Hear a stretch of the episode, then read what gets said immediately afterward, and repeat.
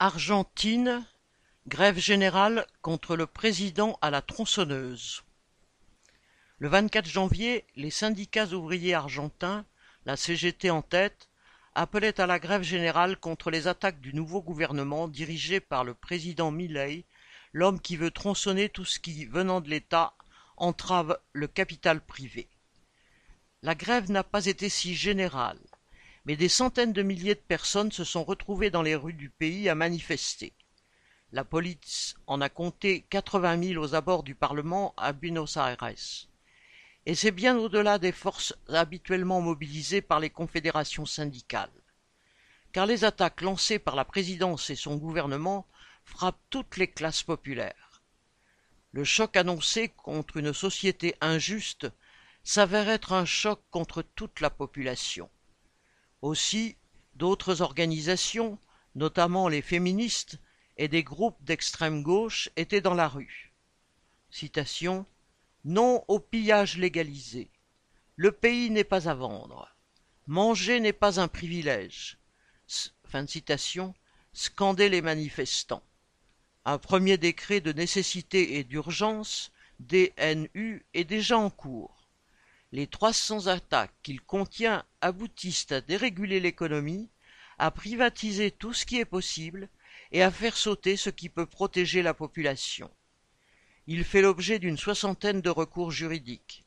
Et ce qui donne les pleins pouvoirs à Milei passe mal. Les parlementaires ont par ailleurs entre les mains une loi dite « omnibus » entre guillemets, car elle s'en prend à tous les secteurs, avec ses six cents articles destinés à accentuer les attaques. Elle doit être votée par le Congrès, députés et sénateurs. Dans la coulisse parlementaire, les marchandages vont bon train. Le président, qui ne dispose guère d'élus, cherche et trouve des alliés du côté de la droite, qui a des représentants dans son gouvernement, ainsi qu'au parti radical. Il y a aussi des négociations avec les gouverneurs des provinces. Le gouvernement retirerait ainsi cent quarante et un articles déplaisants aux notables, mais pas ceux qui ont pour objectif de faire payer aux travailleurs le fort endettement du pays, héritage en partie d'un précédent gouvernement de droite. Salaires et pensions de retraite, déjà bien insuffisants, restent dans les revendications. Il y a aussi, pour faire bonne mesure, dans la loi Omnibus, un renforcement des dispositifs répressifs contre ceux qui s'opposeraient à la politique de Milei.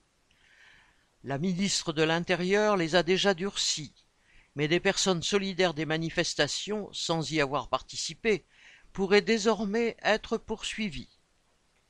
Tous en prison, en somme. Ce n'est pas pour rien que Milei admire la dictature militaire de mille neuf cent soixante-seize qui savait faire disparaître les opposants. Mercredi trente et un janvier, les parlementaires se préparent à un marathon de quarante heures pour le vote de cette loi. Mais les opposantes aussi. Il y a un nouvel appel à manifester le jour même pour faire entendre la colère de tous ceux qui vomissent un gouvernement qui n'a encore que soixante jours d'existence. Jacques Fontenoy.